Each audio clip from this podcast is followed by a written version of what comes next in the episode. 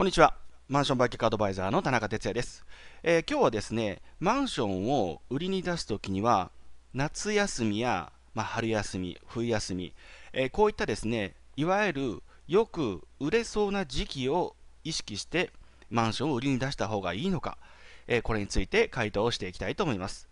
えまずですね、えこの意識するということなんですけども、あなたが今売ろうとする物件、まあ、すなわちマンションがですね、そういった春休みや夏休み、子供たちの、まあ、ちょうどその学校の境目ですよね。これに影響を受けるマンションかどうかというのは、確かに関係はあります。例えばですね、街中で夫婦2人が住んで、両方とも共働き、共働き、えー、そういった商業地のマンションであれば、買う方もですね、当然子供のいないカップルだったりですね、えー、独身の世帯だったりしますので、特にこういった時期というのはあまり考えなくていいと思われます。え、ただ、これがですね、最近子供が非常に増えている、えー、世帯数がどんどん増えているような、そういった人気の学校区の地域とかであれば、やはり関係ないとは言い切れない部分は確かにあります。えしかし問題なのは、では、その時期を待って売るかという問題なんですね。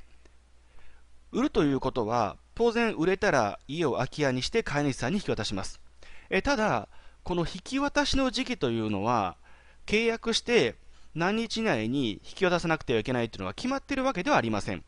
え例えばですね、え、そうですね、分かりやすい事例で言いますと、通常であれば12月に売りに出した。え、そして12月中に飼い主さんと契約した。じゃあ1月に引き渡しですね。まあ、こういった流れが多いです。え、ただですね、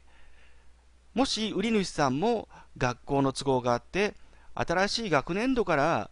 引っ越しをして、えー、そこで子供を慣らしていきたいということを考えられると思います。えその場合はですね、例えば12月に売りに出すけども、引き渡しは3月だよというような設定はできます。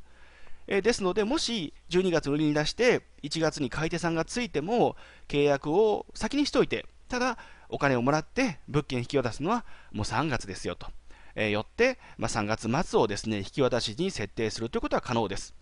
えー、よってですね、今なかなか売るのが難しい時代ですので、まずは、